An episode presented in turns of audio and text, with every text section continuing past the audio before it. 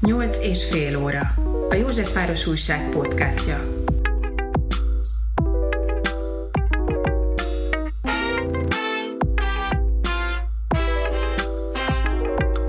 Gettó-e a szegregátum? Teszi fel a kérdést a Józsefvárosi Magdolna negyed kapcsán Balázs András szociológus tavaly megjelent könyvében. A Család és szomszédság a Magdolna negyedben címet viselő könyvben a városrész hétköznapjaiba enged betekintést. Könyvében azt kutatja, hogy az itt lakó, sokszor mély szegénységben és kirekesztettségben élő emberek kikkel és hogyan élnek együtt, mit fogyasztanak, mivel foglalkoznak, miből élnek, miképpen alakulnak társas kapcsolataik. Balázs András munkája hosszas, több éven át tartó terepmunkán alapszik, könyve a negyedben élő roma szegény családok társadalmi kapcsolatain és térbeli mozgásain keresztül mutatja be, mit jelent számukra a városrész, ahol élnek. Eheti podcastünkben vele beszélgettünk, én Bújdosó János vagyok, ez pedig a 8 és fél óra, a Józsefváros újság podcastje. Ugye az mondható, hogy az az alapállításod, hogy a McDonald negyed egy szegregátum ez egy eléggé ilyen pejoratívnak hangzó ö, kifejezés. Egyfelől mit jelent pontosan ez a szó, hogy szegregátum, és hogy a negyed milyen attribútumai alapján lehet levonni ezt a következtetést? Írsz egy ilyen szegregációs mutatóról, ez mit jelent? Igen, alapvetően a főállítás az azért inkább egy kutatási kérdés volt, hogy beszélhetünk-e Józsefvárosról, illetve a Magdalna negyedről szegregátumként. Ez volt az a kutatási kérdés, amit tulajdonképpen ebbe a kerületbe vitt. Részben, ami a kerületbe vitt, az az, hogy a Magdalna negyednek mindig is volt egy ilyen, ha úgy tetszik, rossz imidzse, vagy negatív imidzse, hogy ez egyfajta kettó, ezt írja egyébként György Eszter a, a szintén új könyvébe, hogy egyetlen olyan budapesti kerület van, a fővárosban, ami rendelkezik egy becenévvel, és ez pedig a Nyúcker nevet viselő József város, és hogyha ez a kifejezés megjelenik a mentális térképünkön, hogy hogy Nyúcker, akkor alapvetően nem a, a Zorciker dísztavára vagy a Nemzeti Múzeumnak a klasszicista épületére gondolunk, hanem mondjuk a, a Mátyás tér közel-körzetének málóvakulatú bérházaira. Szóval, hogy ez a médiakép is, vagy ezt a médiaképet is megpróbáltam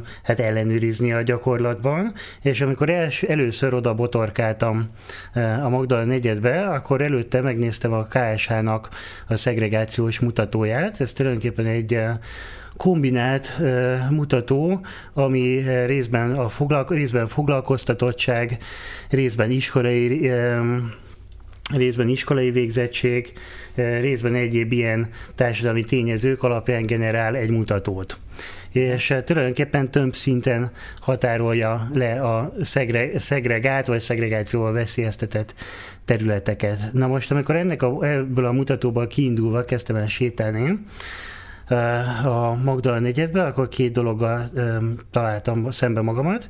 Egyrészt, hogy a KSH a 2011-es népszámlálás alapján generálja ezeket a mutatókat. Tehát amikor én 2015 és 19 között arra jártam, akkor már legalább egy, de inkább két rehabilitációs ciklus már lezajlott. Uh-huh. Tehát azok a házak már nem pont úgy néztek ki, és nem pont ezzel a társadalmi összetételrel rendelkeztek, mint amiből a KSH kiindult. A könyvednek az egyik fő kérdése, ugye ezt is írtad, hogy hogy mennyire vannak az itt élők, itt élők elzárva más társadalmi rétegektől. Ugye Szóval ez egy kérdés is. Milyen felületei lehetnek az érintkezésnek? Van-e együttműködés különböző társadalmi rétegek között? Vagy az ügyes bajos dolgaikat csak a saját környezetükbe tudják intézni, vagy, vagy hogy van, van-e átjárás? Én azt láttam tulajdonképpen összehasonlítva mondjuk vidéki tapasztalataimat, hogy vissza könnyen belátható, hogy mondjuk egy vidéki szegregátumban, egy olyan megyében vagy térségben a vidéki Magyarországon, ahol már a többségi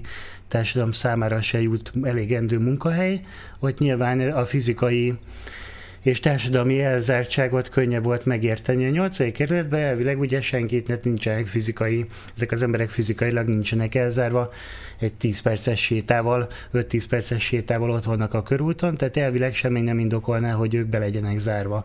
Amikor én elkezdtem velük interjúzni, és kapcsolati fogyasztási naplókat felvenni, ahol leírták az interjú aranyok, vagy rögzítették számomra, hogy milyen földrajzi távolságot járnak be, merre járnak bevásárolni, merre járnak dolgozni, akkor akkor viszont azzal találkoztam, hogy a mindennapokban bejárt élettér, ez gyakorlatilag három-öt utca, és engem leginkább ez érdekelt, hogyha nem egy vidéki szegregátumban vagyunk, hanem tulajdonképpen itt a város szövetben, akkor valami mi lehet az oka, hogy ezek az emberek mindennapi világa ilyen picikére leszűkül. És mi az oka?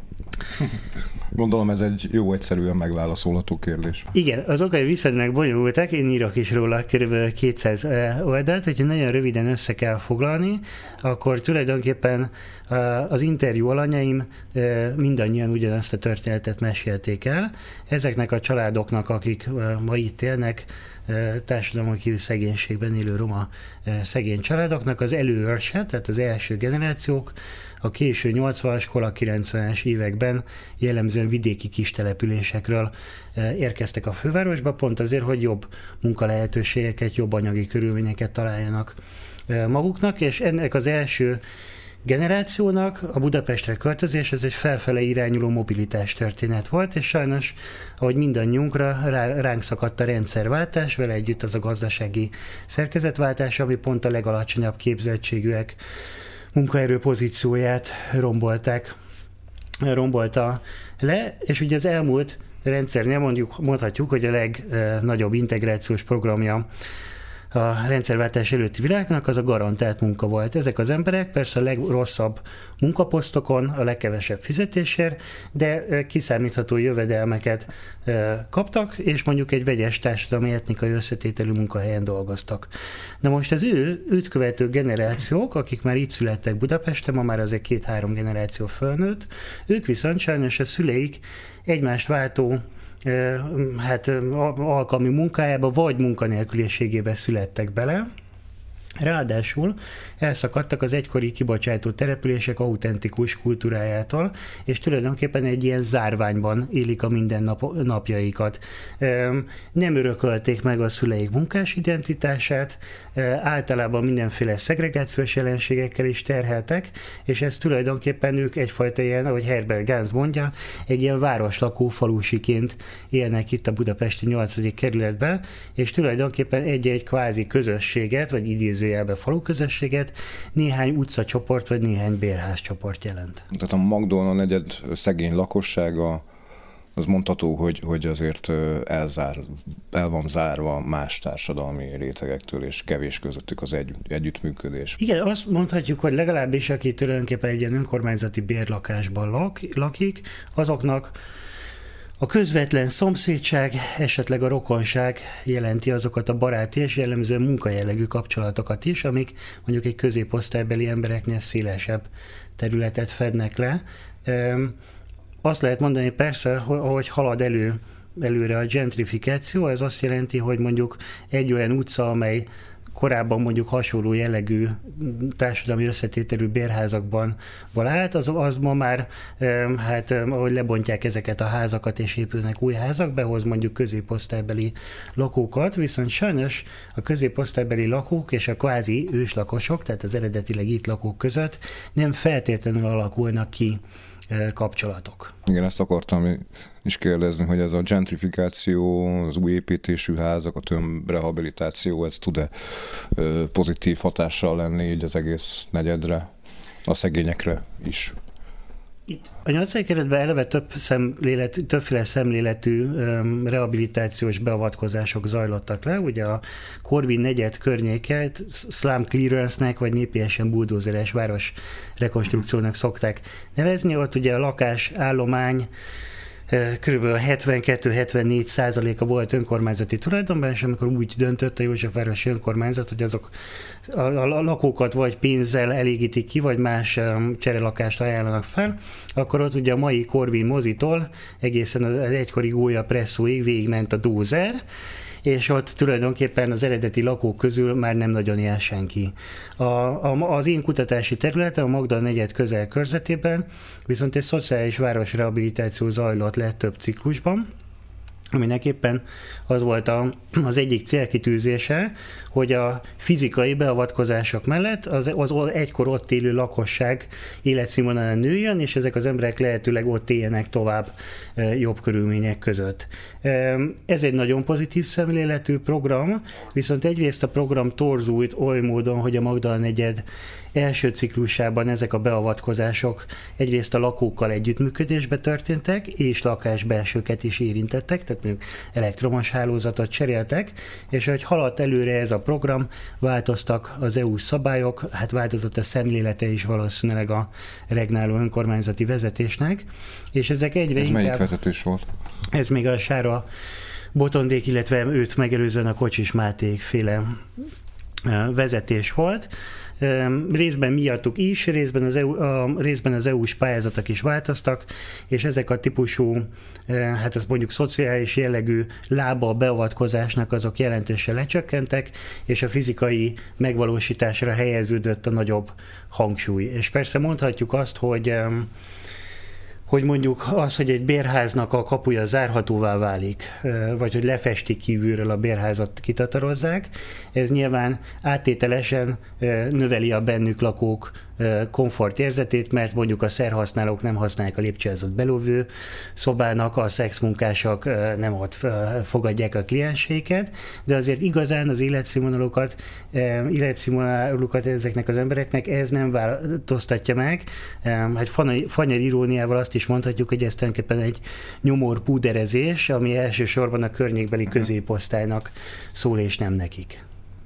Szépségtapasz. Szépségtapasz, igen, így is mondhatjuk, és persze létrejöttek olyan jellegű szervezetek, mint mondjuk a Kesztyűgyár Közösségi Ház, biztos kezd egy gyerekház, vagy Fidó, ezeket a környékbeliek biztos ismerik, amelyek arról szóltak eredetileg, vagy az, azzal a szemlélettel indultak meg, hogy többségiek és kisebbségiek, szegények és gazdagok között legyen valamilyen találkozási lehetőség.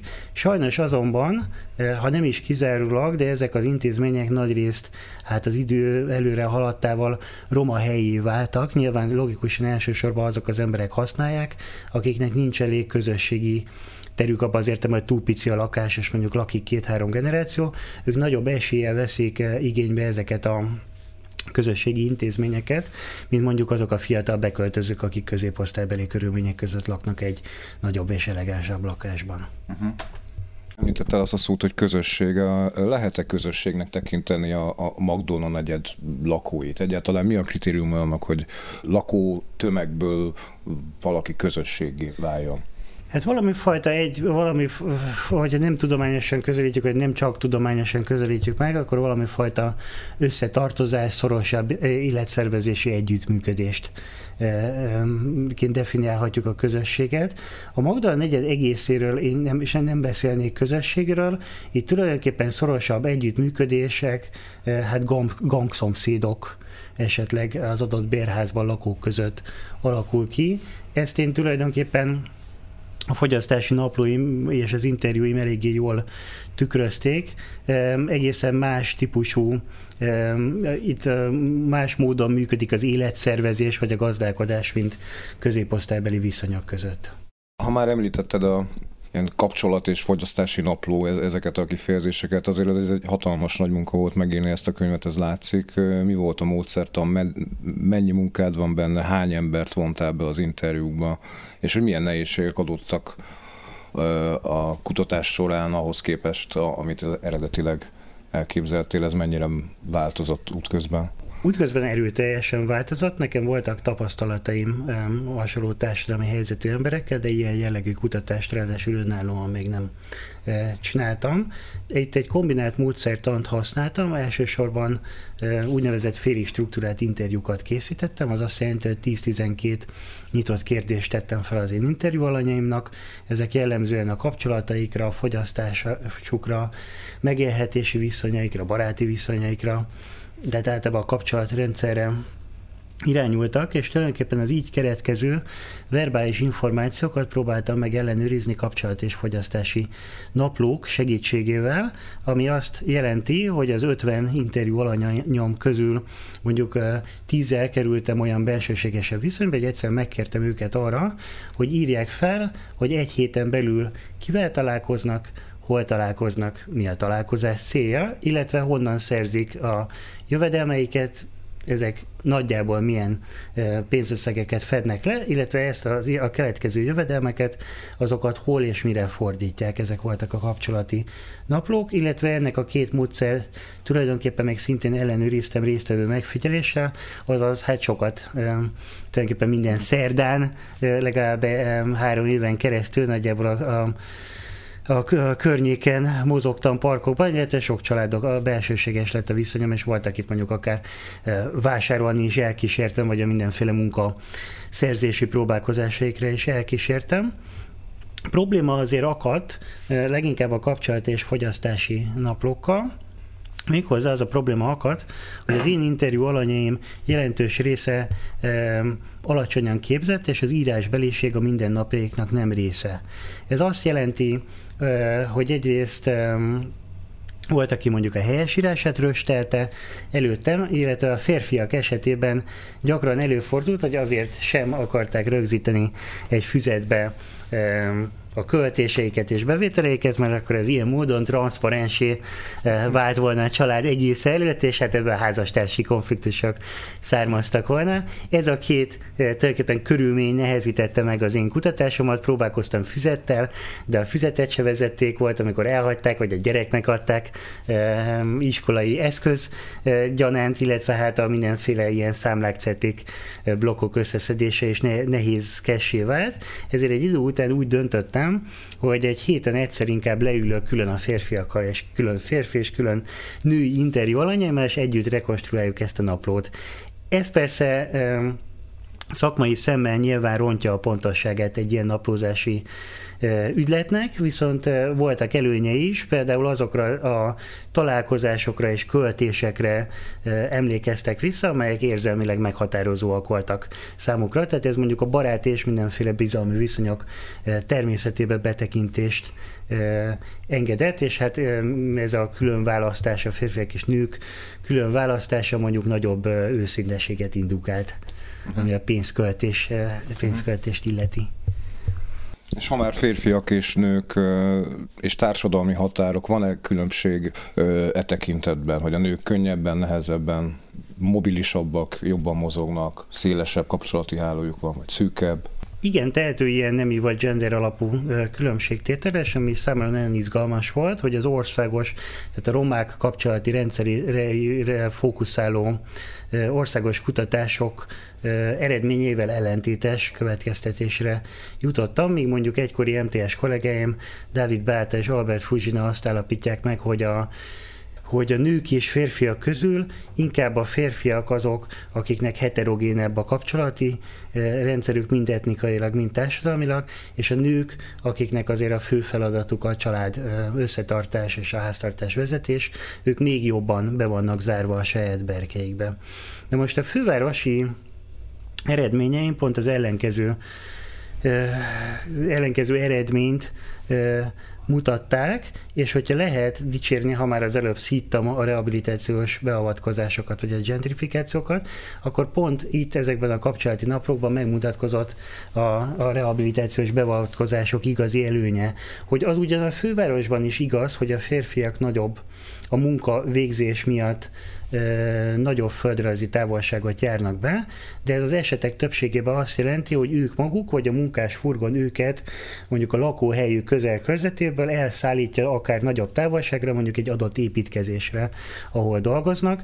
Ott viszont igazából szintén hasonló társadalmi státuszú emberekkel dolgoznak, maximum egy-egy mérnökkel vagy művezetővel tudnak találkozni, majd a munka befejeztével ugye visszatérnek az önkormányzati bérházakhoz, és tulajdonképpen nem nagyon találkoznak más társadalmi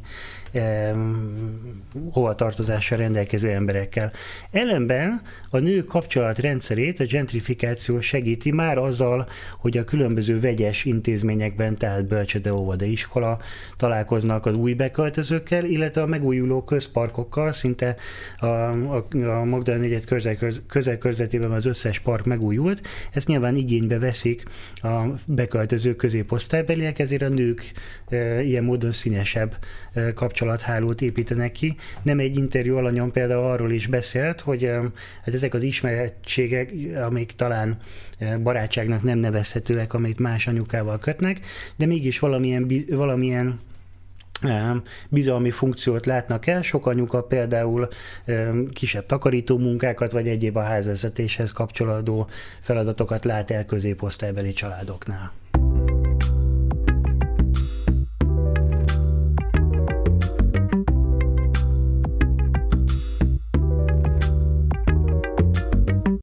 Az itt élő népességre van-e valamilyen általánosan jellemző foglalkozás? mennyi, gondolom nincsen túl sok bejelentett munkahely, és hát nem tudom én, amikor a tavaszvező utcába éltem, akkor egy olyan cigány család lakott fölöttünk, akiről ugye mindenki azt, gondol, az, azt mondta, az volt a, az ítélet, hogy munkakerülők, de hát ők már reggel nyolckor szombaton vagy, vagy hétkor kim voltak az udvaron, és elke, elkezdték a vasakat válogatni, és begyűjtött, szóval, szóval dolgoztak, csak hát ez semmilyen hivatalos statisztikában nem jelent meg. Igen, bízom benne, hogy talán az írásom is hozzájárulhat a Plazma TV előtt segít váró romák legendájának a oszlatásához. Én nem, nekem nem volt olyan interjú alanyom, aki munkanélküli volt.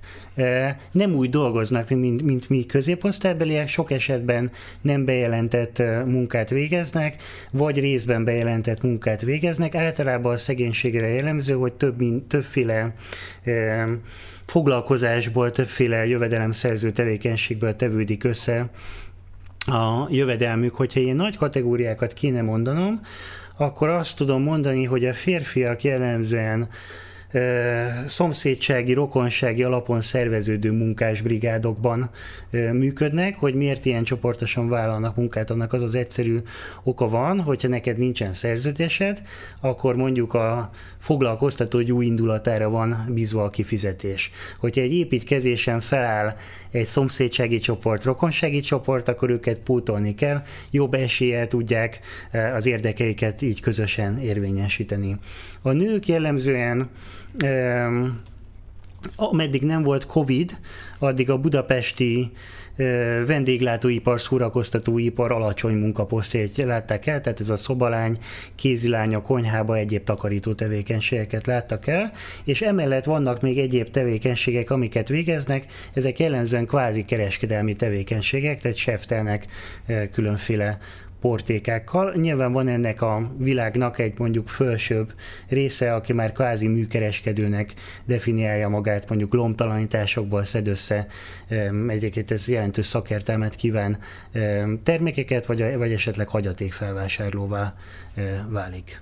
Említetted, hogy szomszédság, rokonság. Gyakran fordul elő, hogy szomszédból rokon lesz. Mennyire igaz, hogy mindenki testvére mindenkinek? A mindenki testvére mindenkinek, és ez szintén egy ilyen városi legenda, viszonylag könnyen belátható, hogy amíg mondjuk egy kis településen a vérségi kapcsolatok teljességét lehet ápolni, tehát minden rokonnal kapcsolatot lehet tartani, addig fővárosi körülmények között, hát a rokonság az keresztül megy egy funkcionális szerepvesztésen. Ez azt jelenti, hogy aki mondjuk Budapesten megtelepedett, hát a mai út, út, úti költségek mellett már viszonylag jelentős pénzbe befektetést igényel, hogy valaki mondjuk a kibocsátó vidéki településre rendszeresen visszalátogasson, illetve hát Budapesten az mondjuk szerencsek kérdése volt, hogyha több nukleáris család, tehát több család költözik Budapestre, akkor kaptak-e egymás mellett esetleg önkormányzati bérlakást, vagy tudnak-e kivérni albérletet, jellemzően nem. Ha viszont bemész egy egy ilyen önkormányzati bérlakástömbben, akkor nagy arányban találsz rokonokat a házon belül, aminek az az oka, hogy, külön, hogy, a, hogy akár különböző területekről Budapestre érkező családok éppen, hogy a társadalmi kizártság miatt hát ebben az udvar közösségben választottak később párt.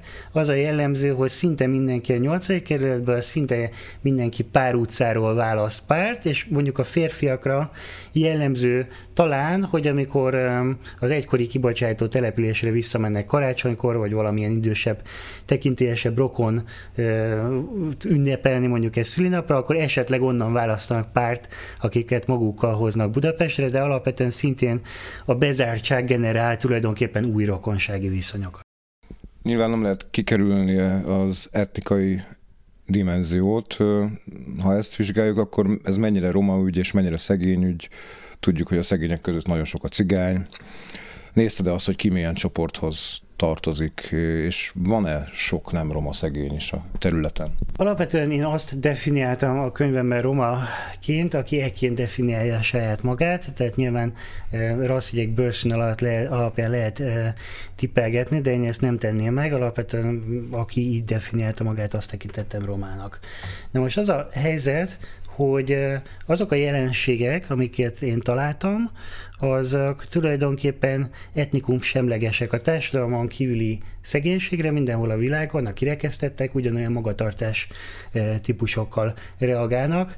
Ugyanezt írják le a kelet-rondoni bevándorlókról, az olasz bevándorlókról Amerikában, az afroamerikaiakról, tehát ilyen módon nincsen ennek a történetnek etnikum specifikus jelentősége, Ráadásul nagyon sok beköltöző család az egykori autentikus kultúrájában már nagyon-nagyon kevés dolgot őriz meg. Tehát ők elsősorban kirekesztett szegény, szegények, és az ő hát cigányságukat negatív értelemben, azt hát sok esetben, hogy is mondjam, csak a többségi társadalom előítéletei kölcsönzik. Írtad azt, hogy munkád során kerülni akartad az etnikus romantikát. Ez mit jelent? Mi az, hogy etnikus romantika? A nyomornak az esztétizálása, vagy?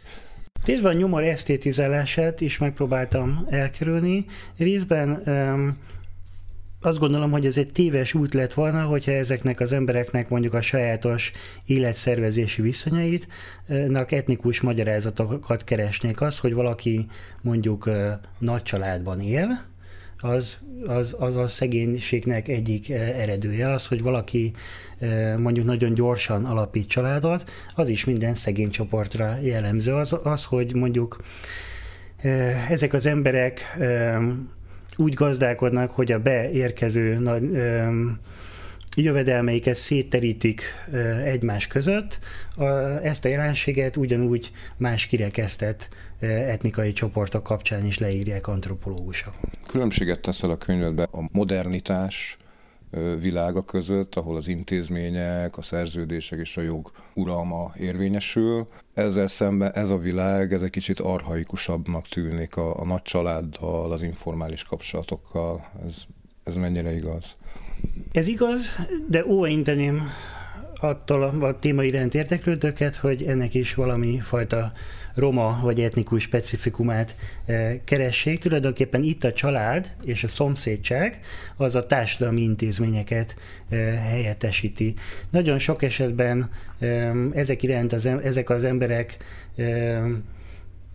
roma szegények bizalmatlanak az intézmények iránt, mert korábban rossz tapasztalatuk volt. Ez lehet akár egy oktatási munkahelyi szegregációs történet, vagy olyan egyszerű pénzügyi probléma, hogy akinek mondjuk nincsen társadalmi, társadalmi biztosítási jogviszonya, az nem tudja felkeresni a körzeti orvost, vagy legalábbis, hát ott mindenféle retorziók, legalábbis verbális retorziók fogják érni, és tulajdonképpen ezeket a társadalmi intézményeket, óvodákat, iskolákat, vagy mondjuk hiányzó olyan klubokat, amiket a, amiket a helyi szegények és romák igénybe tudnának venni, ezeket helyettesíti a közvetlen környezet, családrokonság, uh-huh. szomszédság. Azt írod, hogy a polgári társadalom normáinak való megfelelést, a megélhetést, a háztartás fenntartását biztosító kötelékek nehezítik meg. Ez mit jelent? Ez azt jelenti, hogy itt tulajdonképpen mindenki bizonytalan jövedelmek között kénytelen élni, legjobb esetben és a többség egymást váltó alkalmi munkákból él. Ez azt jelenti, hogy nagy mértékben rá utaltak az életük minden napjait jelentő udvarközösségekre, szomszédokra, közvetlenebb rokonokra. Hogy egy példát mondjak, ez azt jelenti, hogyha mondjuk, hogyha mondjuk valahova pénz érkezik, akkor a sok esetben részben a már elfolytott szükségletek kielégítésére fordítják, részben azonnal kölcsön adják, szétterítik a közvetlen környezetükben. Ez egyébként nem, ez egyébként nem egy irracionális magatartás, hiszen egyrészt azt a pénzt nem illik fel azonnal, másrészt így tulajdonképpen a szomszédságnak, meg a rokonságnak van egy biztonsági háló szerepe, mindig van kitől kölcsön kérni legközelebb. Ugye mondhatjuk azt, hogy ez egy szegregátum. Ezek inkább Budapesten sosem voltak igazán jellemzőek, területileg összefüggő, nagy kiterjedésű, etnikailag homogén szegénynegyedek. A Magdolna negyed Józsefvárosnak ez a része a keleti pályaudvar, illetve korábban Józsefvárosi pályaudvar közelségé miatt mindig is egy bevándorló negyed volt, ahol békésen éltek egymás mellett roma emberek, zsidó emberek, egyéb egyéb bevándorlók, és korábban is leginkább hát kerület részek vagy utcacsoportok nevez, voltak nevezhetőek szegregátumnak. Ma már ez az utcacsoport szintű bezártság vagy szegregációs jelenségek leginkább bérház szintű szegregációval változtak. És nyilván itt a szegénység mindennek a, a, az alapja, és nyilván erre több év, évtizedig tartó szociálpolitikai és foglalkoztatási programokat kellene eszközölnie a, a mindenkori kormánynak, de egy kisebb közösség, vagy, vagy egy Józsefvárosi önkormányzat mégis hogy tud, mit, mit tudna tenni, mit, hogyan tudná jobban elősegíteni az integrációt, hogy szegények és jobb módúak keveredjenek, és esetleg a szegények a, a jó mintákat el tudják tanulni, stb. Azt hiszem, hogy itt az egyetlen megoldás a sokat szídott integráció, amiről nem tudjuk, vagy valószínűleg a laikusok nem tudják, hogy pontosan mit jelent.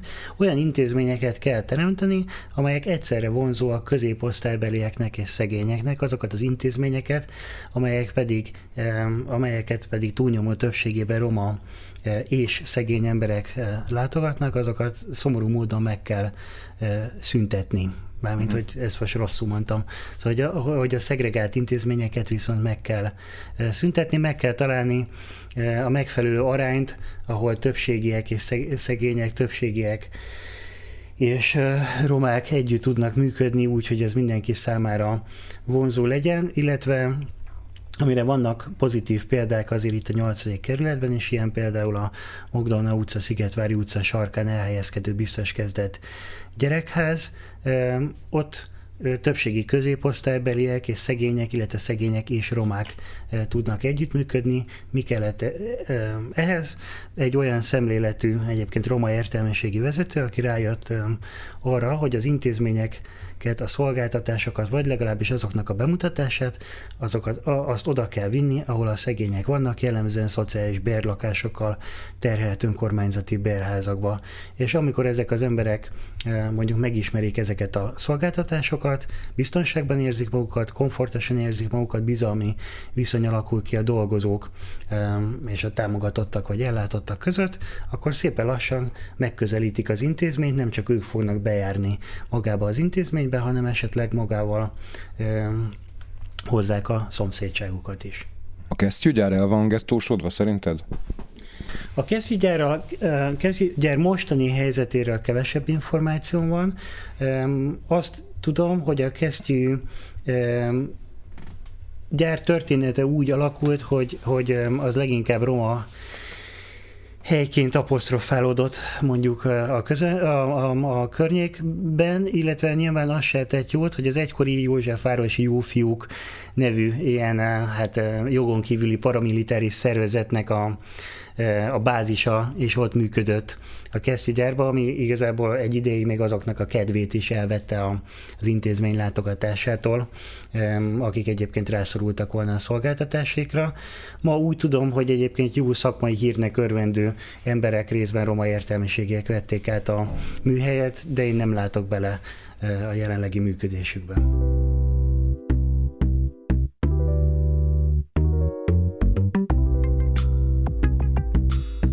És fél óra. A József Páros Újság podcastja.